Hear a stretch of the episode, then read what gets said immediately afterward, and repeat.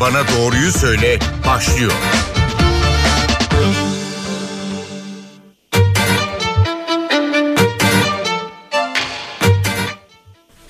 NTV Radyo'dan herkese merhaba. Yeni bir Doktor Bana Doğruyu Söyle programında birlikteyiz. Ben Aynur Altunkaş. Bugün nadir hastalıkları, tanısı zor konulan ya da konulamayan hastalıkları, ailevi kanserleri ve bireysel tedavileri konuşacağız. Süremiz el verdiğince. Konuğumuz Acıbadem Üniversitesi Tıp Fakültesi Tıbbi Genetik Anabilim Dalı Başkanı ve Nadir Hastalıklar ve Yetim İlaçlar Araştırma ve Uygulama Merkezi Müdürü Profesör Doktor Uğur Özbek. Hocam hoş geldiniz yayınımıza. Merhaba, hoş bulduk. Dinleyenlerimiz de programa telefonlarıyla katılabilirler. 335 47 20 0200 212 335 47 20 canlı yayın telefon numaramız. Konumuz çok süremiz kısıtlı o halde hemen başlayalım. Ee, nadir hastalıklarla e, toplumdaki farkındalığın da artmasıyla biz nadir hastalıklar kavramını daha sık duyar olduk. E, nasıl tanımlamak gerekir? Nasıl tanımlarsınız bunu? Evet e, doğru aslında e, tüm dünyada da yeni e, bir kavram. Yaklaşık 20 yıl önce e, özellikle hasta örgütlerinin e, bir araya gelmesiyle ortaya çıkan bir kavram. E, çünkü tıpta binlerce hastalık var ve her biri de başımıza geldiği zaman aslında bizim e, için sorun oluyor. E, kimileri çok sık işte kanser var, kalp hastalıkları var. O zaman sağlıkta da bunlarla ilgili de e, ha, ayrı hastaneler kuruluyor çünkü milyonlarca kişi bundan e, muzdarip hı hı. ama giderek de hastalıkların sıklıkları görülme sıklıkları azalıyor. E, bu daha az sıklıkta görülen hastalıklar da bir, zam, bir e, giderek bir sıklığı azaldıkça e, hasta için sorun olmaya e, başlıyor. Çünkü bunun e, tanısı için tanı konduktan sonra tedavisi izlemi için her zaman bir eksiklik e, var, bilinmezlik var. Hı hı. E, sağlık sisteminde tıpta da gene e, bununla ilgili e, farkındalık daha e, az.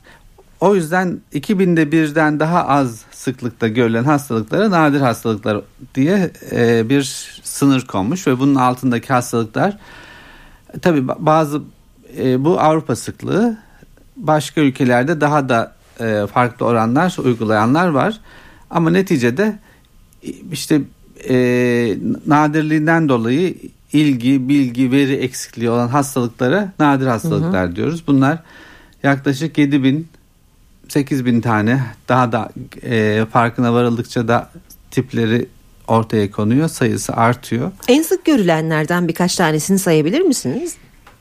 Ee, en sık görülen e, nadir hastalıklar aslında e, bu nadir hastalıkların içindeki grubun e, çoğunu oluşturmuyor. Yaklaşık 150 tane hastalık var.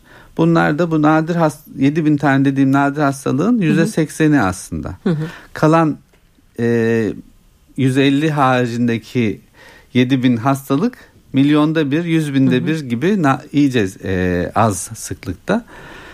En sık görülen nadir hastalıklara örnek işte Türkiye'de e, gördüğümüz e, Akdeniz anemisi, talasemi evet. var.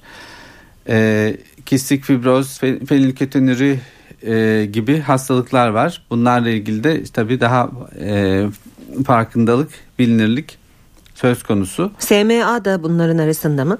E, SMA da oldukça sık yaklaşık e, e, 5 binde bir e, gibi e, sıklıkta ama taşıyıcılık oranı toplumda daha hı hı. da e, sık.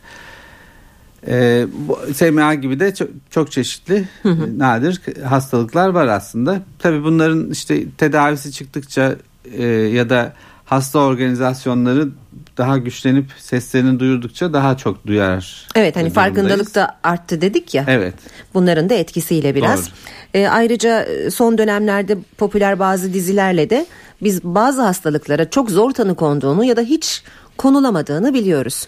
E, hemen sormak lazım tabii. Örneğin e, bir yeni doğan taramasıyla bütün nadir hastalıkları teşhis edebiliyor musunuz? Ya da nedir zorluklar bu konuda?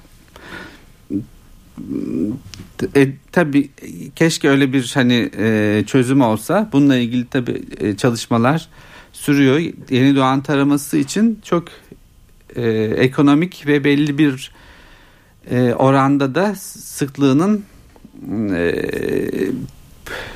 olması gerekiyor bu taramayı yapabilmek için. Artı taramayı yaptığınızda da bir e, sonucunun tedavisinin ya da önleminin hani faydalı oluyor olması gerekiyor. Hı hı. Ancak bu kriterler bir araya gelirse e, yeni doğan taraması yapılabiliyor. Türkiye budur açıdan aslında e, yeni doğan taramasının hani düzenli olarak başlanmış olduğu, e, uygulanmakta olduğu ülkelerden.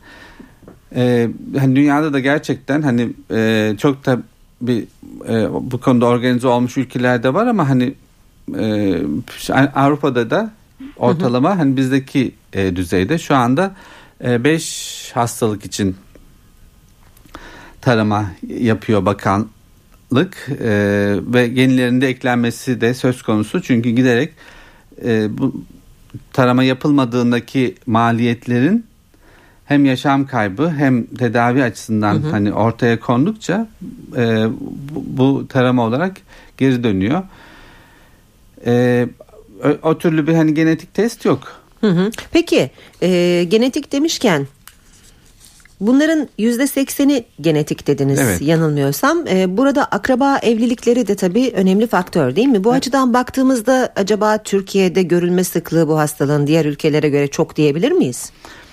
Şimdi e, bunun için tabii bir e, kayıt sistemi olması lazım ama henüz e, nadir hastalıkları için her birinin tanımlandığı e, kodu da henüz e, oturmuş değil. Şu an da işte Avrupa'da e, yapılan da tek bir kod sistemi kullanarak bu hastalıkların ve hastaların e, kodlanarak aynı TC numarası gibi hastalık kodlarıyla e, SGK sistemine girilmesinin sağlanması. Ancak o zaman bizde ne kadar kaç hasta var diye göre e, bilebiliriz. Ama sıklığını bildiğimiz hani e, araştır Türk araştırmacıların yaptığı e, verilerden dolayı sıklığını bildiğimiz hastalıklarımız da var tabii ki. Fakat hani 7000 hastalık için bunu e, hı hı. söyleyemiyoruz. E, tabii bizde nüfusumuzun büyük olması ve e, heterojen olması da bir sorun. Bunun içinde tabii işte bu kayıt sistemini oturtmak lazım. Bakanlık da bunun için e, çalışıyor. İstisna e, adı verilen bir proje var. E, sizin de öncülük ettiğiniz projeler bir proje bu. Bu biraz bu anlattığınız kayıt altına alma sorunlarını da çözebilecek bir proje midir? Bizim amacım bu İstanbul Kalkınma Ajansı'nın bu yıl açtığı 2019 yılında açtığı bir çağrı vardı. Dezavantajlı grupların sorunlarının çözülmesini e, bu dezavantajın giderilmesine yol açacak önlemlerin alınmasına e, dair. Biz de Acıbadem Üniversitesi, İstanbul Üniversitesi hı hı. ve Türkiye Sağlık Enstitüleri Başkanlığı TÜSEP ile birlikte e, İstanbul İl Sağlık Müdürlüğü, Sağlık Bilimleri Üniversitesi, e, Has Spastik Çocuklar Vakfı ve e, hasta organizasyonlarını da yanımıza alarak istisna İstanbul tanısız ve nadir hastalıklara çözüm platformu diye bir e, proje fizibilitesi e, önerisinde bulunduk ve şu anda bunu yapıyoruz. Amacımız da aslında hani İstanbul için e, nadir hastalıklara çözüm olabilecek e, tüm paydaşları bir araya getirmek ve bunun e, araştırma, e, veri toplama, e, sağlık hizmetinin e, daha doğru ve standart yapılmasının hani e, sağlanması ve e, hasta hasta derneklerinin ve e, sağlık hizmeti veren birimlerin eğitiminin yapılmasını sağlayacak bir platform geliştirme hı hı. amacımız. Çok geniş tabii e, evet. konu ama bunu tabii e, pilot e, projelerle ve özellikle de e, akademik bilgi sağlayarak e, aynı zamanda e, bu yeni etkileşim e, ve hani, sistemlerinde kullanarak e, medya sistemlerinde kullanarak gerçekleştirmeyi amaçlıyoruz. Dünyada da benzer aslında hı hı. E, projeler, platformlar var. Sonuçta bu bir e, örnek olabilecek bir işlem. Sonrasında tabii Türkiye'ye yaygınlaştırılabilir. Hani sağlık otoritesinin e, bakanlıklarında işin içine katılmasıyla daha genişletilebilir. E, veriler de böylece daha hani standart toplanabilir mi diye bunun hani hı hı. E, örneğini de birkaç hastalık için hı hı. E, yapmayı istiyoruz. Özellikle de hasta dernekleriyle ve e, bir arada ve e, klinik derneklerle de bir arada çalışarak. Şimdi tabii tedavide de az önce sözünü ettiğiniz e, tıbbi ekibinde eğitilmesi söz konu, e, evet. konusu var. Anladığımız kadarıyla nadir hastalıklar tedavide de bir e, uzmanlaşma gerektiriyor. Evet. E, belki bunun için e, merkezler gerekebiliyor. Tamamen e, uzman bir ekip gerekebiliyor. Bu konuda neredeyiz ve hani Türkiye'nin her köşesinde e, nadir hastalığı olan e, nadir hastalıklı çocuğu olan aileler bu tedavilere ulaşabiliyor mu?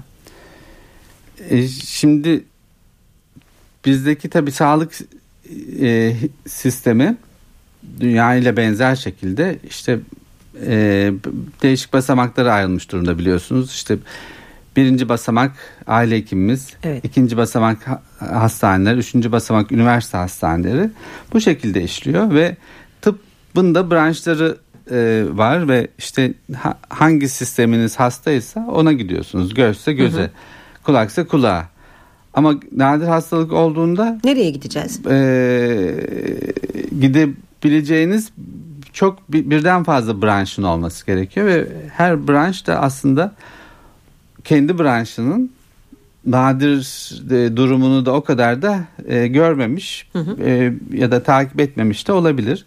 Göz diyelim mesela. Göz hani e, 4 yıllık ihtisas sırasında gözün o nadir genetik hastalıklarını e, gö, bilmemiş ya da hani e, daha sonra unutmuş olabilir uzmanlar. Çünkü bunun hepsi bir deneyim ve hani kendinizi geliştirmenizle ilişkili olan şeyler. E, bunun çözümü aslında bir üst aşama Dördüncü basamak e, referans merkezlerini oluşturmak. Çünkü nadir olduğu için de hani dünyada da benzer şekilde. Hani sanmayın ki her, her yerde böyle insanlar hı hı. işte gidiyor çözümünü buluyor. Hani işte dizilerdeki gibi evet. oluyor aslında işler. Or işte Doktor, Doktor House, House diye evet. bir e, dizi var biliyorsunuz. İşte Amerika'da hani işte ama e, o bile işte Amerika'daki işte birkaç tane merkezden bir tanesinin işte sanal hali herhalde. Hı hı. Ee, şey Avrupa'daki sağlık sisteminde bu tür dördüncü basamak olarak adlandırılan referans merkezler oluşturulmuş durumda. Göz nadir hastalıkları referans merkezi mesela. Hı hı. Orada genetikçi de var, gözcü de var ama aynı zamanda işte e, konuyla ilgili hastalığın diğer e, sorunlarıyla ilgilenecek fizik tedavi mi yapacak işte göz, hani hı hı. ya da beyin cerrahi de mi işin içine girecek bu türlü branşların bir arada çalıştığı multidisipliner hı hı. E, birimler var. E, bunlar oluşturuluyor ve bu, buna yönelik de işte SGK oraya giderse hasta hı hı. E, kendi kendine gidemiyor ama o başta dediğim kodunun girmiş evet. olması lazım. O zaman oradaki e, birime e, geri ödeme yapıyor gibi bir hani sistem kuruluyor. Bizde de aslında bununla ilgili çalışmalar var. Bakanlık da bunu takip ediyor e, farkında. E, şimdilerde işte yeni e, Sağlık Hizmetleri Genel Müdürlüğü'nde de e, yeni bir birim oluşturuldu. Sanırım hani o, bu şekilde organize edilmesi yönünde çalışacaklardır.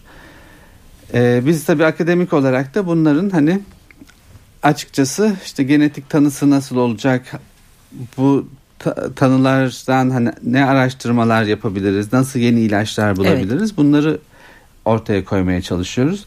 Türkiye'de de biraz önce dediğiniz akraba evliliğinden dolayı daha çok çeşit çeşit Hı e, hı. durumlar var.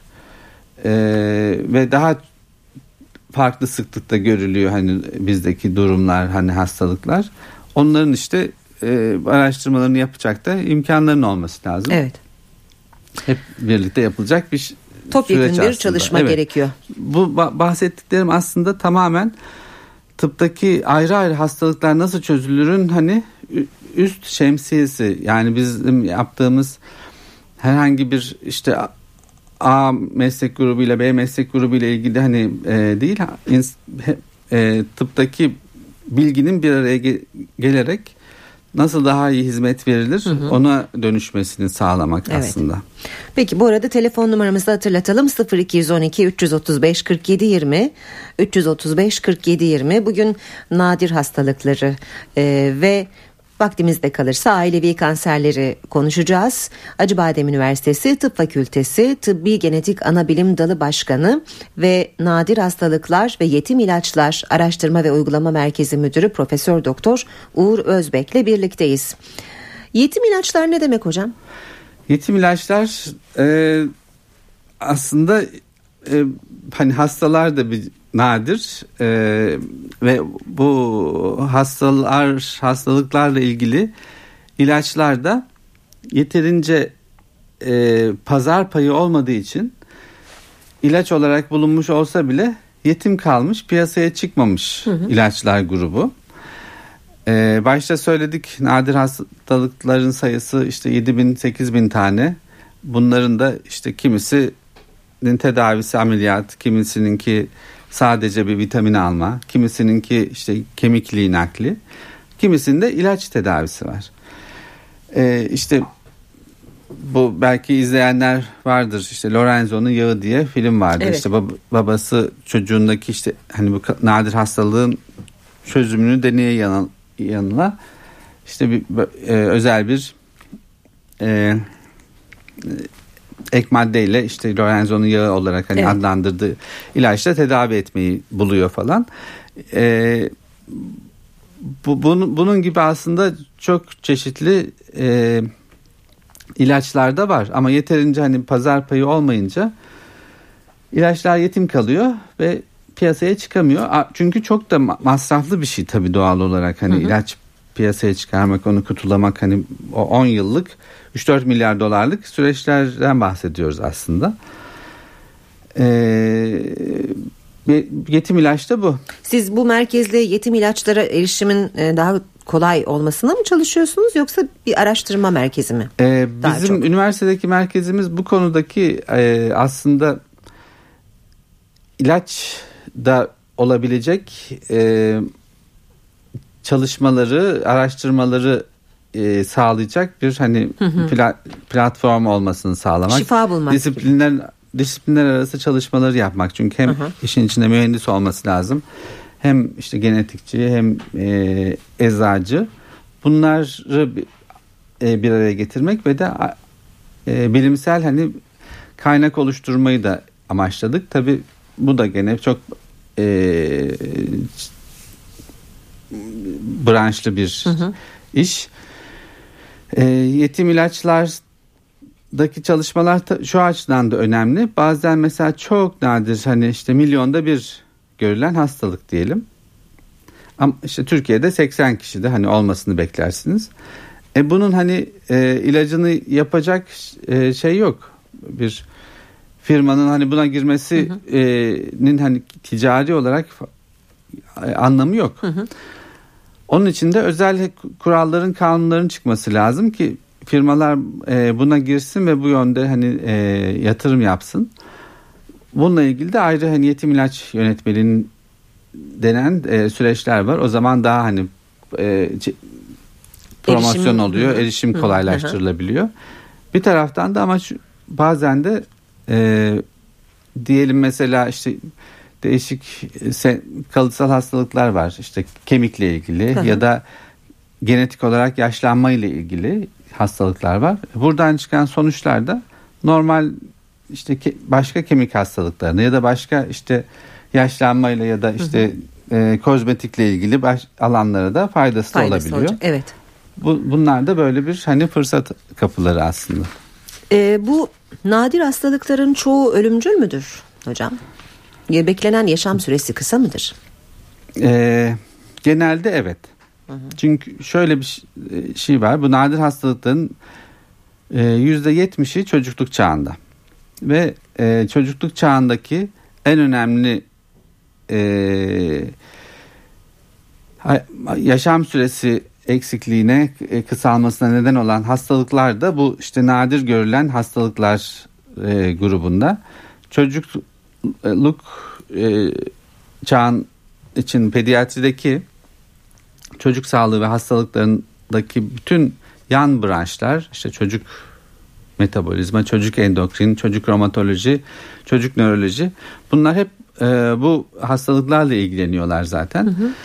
E, ve e, yaklaşık çocuk, dediğim gibi yüzde yetmiş nadir hastalıkların e, yüzde yetmişi çocukluk çağında ve 10 yaşına kadar olan ölümlerin de en büyük oranını oluşturuyor çocukluk çağındaki Evet. enfeksiyonlardan ve kazalardan sonra. Erişkinde ise daha çok kronik şekilde bu, o da yaşam süresinin kısalmasına neden oluyor. Özellikle nörolojik, nadir nörolojik hastalıklar var. Normal yaşam beklentisi 80 yıllık yaşam beklentisinin yerine erişkin nadir hastalıklarda özellikle işte 30-50 yaşlara kadar yaşam süresi e, olmasına neden oluyor hastalar için. Ailelere e, söylemek istedikleriniz nedir bu konularda? Çünkü biliyoruz ki hani baştan beri konuştuğumuz e, bir takım sıkıntılar var. E, onların bir tarafta psikolojik yardıma ihtiyaçları Evet. var. Diğer tarafta e, aradıkları tedaviyi bulmada bazı güçlükler yaşayabilirler. E, bilgi açısından, farkındalık açısından eksikleri olabilir. E, onları da hani uyarmak adına söyleyeceğiniz birkaç söz olabilir mi? Ee, yani sonuçta ilk aklıma gelen açıkçası genelde tabii anneler e, ve tüm tabii ebeveynler bunu yapıyorlar. Mümkün olduğu kadar hani e, daha iyi gözlemci olup e, yapılmış tıbbi e, testleri ve hani bulguları da kendileri açısından da çok iyi arşivlemeleri ve e, ben hani öncelikle buna öneririm. Hani herhangi bir hani ha- e, hasta için de yapılabilir ama çok önemli. Hı. evet çünkü nadir hastalıkların tanısının konması ortalama 4 yıl sürüyor.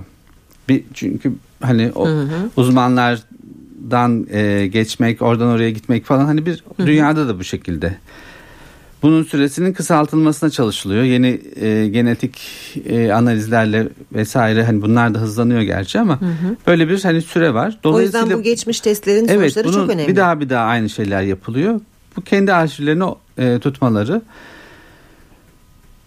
E, ve e, mümkün olduğu kadar da e, işin şu andaki hani üçüncü basamak denen e, de, üniversite ve yan dal branşları onlara hani e, başvurmaları e, giderek tabi yeni genetik e, testler ortaya çıkıyor. Onlarla ilgili e, hizmete hani ulaşmak da mümkün. Türkiye'de özellikle e, bunu öneririm. Hani e, genetikçilere de danışılması gerektiğini.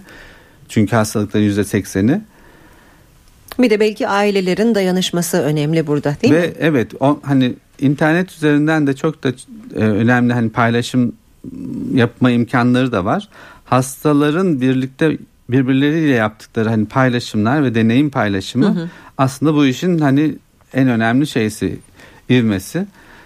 E, çok e, yurt, yurt dışında hemen hemen her hastalığın hani derneği organizasyonu var. Bizde de giderek daha kuvvetleniyor. Bunlara da hani ulaşma konusunda da e, o, hani gayretli olmalarını öneririm. Peki şimdi genetik geçişli dedik. Buradan e, genetik geçişli kanserlere geçelim dilerseniz. E, tüm kanser tipleri arasında genetik kanserlerin oranı nedir? Şimdi e, baştan şöyle söyleyeyim. Kanser genetik bir hastalık. E, çünkü hücrelerin işte bu kontrolsüz büyümesi çoğalması için bir çeşit şekilde e, kodunun bozulması lazım. O kod da DNA'sı ve e, bu bozukluk ama sonradan oluş yani biz doğduktan sonra oluşabilir. Yaşamımızdaki çok çeşitli e, sebeplerle evet. bireysel işte kanserojen maddeleri biliyoruz. İşte sigara, fazla içki, e, yemeklerdeki değişik katkılar, bireyin kendi hormonal durumu e, gibi ya da çevresel işte radyasyon, hı hı. kimyasallar, kirlilik, kirlilik. Kimyasallar. Aynen. Bunlar hani hücrenin işte DNA'sında mutasyon yapıyor ve kanserleşmeye neden oluyor. Bazen ise e, bu durum aslında kalıtsal yani ailedeki bir önceki kuşaktan sonrakine aktarılan hı hı. E, şekilde. E, biz de buna kalıtsal kanser diyoruz ve tüm bu kalıtsal kanserler tüm kanserlerin yaklaşık yüzde onu. E, kans, en sık görülen hani hastalık olduğunu düşünürsek kanserin yüzde evet. onluk epeyce bir e, durum. Daha çok hangi kanserler peki kalıtsal? Ee, değişik e, hani tipleri var ama özellikle aslında ailevi özellik gösteren aile ağacında bizim hani hı hı. E, baktığımızda e, kanser hastalarının daha çok olduğu, daha erken yaşta olduğu aileleri e, ayırt edebiliriz. Bunlar ka- ailevi kanser türleri. Ama e, kalıtsal kanserler açısından özellikle bağırsak ve e, meme yumurtalık kanserlerini e, örnek verebiliriz. Ee, bazen de geçmişimizde bir kanser öyküsü olup olmadığını bilemeyebiliriz. Ee, birkaç Hı. kuşak öncesinde vardır belki. Ee, fakat bizim yaşımız görmemiştir, e, gencizdir. Kendimizde böyle bir risk olduğunu anlayabilmemiz için bir e, test var mı? Ee, direkt olarak hiçbir aile öykünüz yoksa e, ama hani yetimseniz o başka hani hiç ailenizi bilmiyorsanız hı hı. O, o durum başka ama kendinizde de herhangi bir hastalık yoksa o zaman bunu biz hani toplumdaki işte kanserler açısından standart görülme riski olarak kabul ediyoruz ve bununla ilgili de herhangi bir genetik test önermiyoruz. Hı hı. Ama biraz önce söyledim işte genetik e, yapınız, evet. e, bireysel olarak yaşam tarzınız ve çevresel durumlar üçü birden kanser yapıyor. Bu açıdan da e, diğer bireysel ve çevresel faktörlerinizi işte dengelemeniz, ön, önlemlerinizi almanız e, gerektiğini size söyleyebiliriz ve hani bununla ilgili hmm. hani ailenizde bir öykü yoksa e, ve kendinizde de herhangi bir e, kanser ortaya çıkmamışsa bir test yaptırmaya bir test, gerek yok. Te gerek yok. Normal e, doktorunuzla e, check-up'ınızı yaptırarak ilgili uzmanınızla e, düzenli kontrollerinizi düz, gereken yaşlarda yaparak bunu zaten işte e, Tıbbi Onkoloji Derneği'nin sitesine girdiğiniz zaman orada hani nasıl kanser takibi yapılacağı hı hı. E, standart riskli bireyler için. Bizim bahsettiğimiz aslında yüksek riskli bireyler. Yüksek riskli yaratan birinci derecede akrabanızda e, ak, kanser olması ve bunun da bir ya da iki tane bireyde olması daha da yükselten bir e, durum. Artı bunun erken yaşta ortaya çıkmış olması aile bireylerinde. Hı hı. Kendinizde erken yaşta bir kanser ortaya çıkmış olması ve ya da e, birden fazla kanserin ortaya çıkmış olması bunlar aslında kalıtsallık yönünden bizim e, önem verdiğimiz ve hastalarda sorguladığımız e, kriterler. Peki bugün Profesör Doktor Uğur Özbek'le e, konuşuyoruz programda. Artık son dakikalara da geldik. E, bireysel tedavilere de kısaca e, değinmek isteriz. E, akıllı ilaçlar, kişiye özel tedaviler. E, bunlar kanserin tedavisinde ne kadar başarılı ve biz burada dünya dünya ile kıyasladığımızda neredeyiz? E, kanser genetik bir hastalık e, dedik Evet. ve sonuçta kalıtsal olabilir %10 e, bireyde ama %90 bireyde kalıtsal değil. Gene- fakat gene de tümörümüzde genetik bir değişiklik profili söz konusu. İşte bu genetik profile bakarak e, hangi genler değişmişti bu hastalık ortaya çıkmış diye saptanabiliyor. E, o zaman da iki şekilde faydası var. Bir tanesi e, o tümörün e, profil, genetik profiline e, baktığınızda onların e, durduracak, inhibe edecek, baskılayacak ilaçlar varsa e, kişiye özel, o tümörü özel ilaç olarak kullanılmaları mümkün. Normalde kanserlerin tipine göre çünkü e, tedavi standart olarak yapılıyor zaten. Ama giderek tümörün kendi profiline bakarak bunu e, saptayabiliyoruz. Ve o zaman da dediğim gibi direkt e, tedavi tümöre spesifik tedavi, bireyselleştirilmiş tedavi, Evet. kanser tedavisi yapılabiliyor. Diğer bir avantajı da e, bu tümörlü e, e, yapıyı saptarsanız hastanın kanında da tümörden e, salınmış e, DNA'ları bakarak e, hastalığın izlemini monitörize edilmesini, takibini yapabilme imkanınız var. Bu işte hani tamamen hani birey kişiye özel e, dediğimiz e, durum bu. Hı hı. Ve tabii başarı oranı da yükseliyor değil mi Tabii o bireysel zaman tedaviyle? doğru kesinlikle. Peki e, süremizin sonuna geldik. Çok teşekkür ediyoruz hocam değerli katkılarınız için. Ben teşekkür ederim. Doktor bana doğruyu söyledi. Bugün Acıbadem Üniversitesi Tıp Fakültesi Tıbbi Genetik Anabilim Dalı Başkanı ve Nadir Hastalıklar ve Yetim İlaçlar Araştırma ve Uygulama Merkezi Müdürü Profesör Doktor Uğur Özbek'le birlikteydik. Yeni bir programda buluşmak üzere. Hoşçakalın.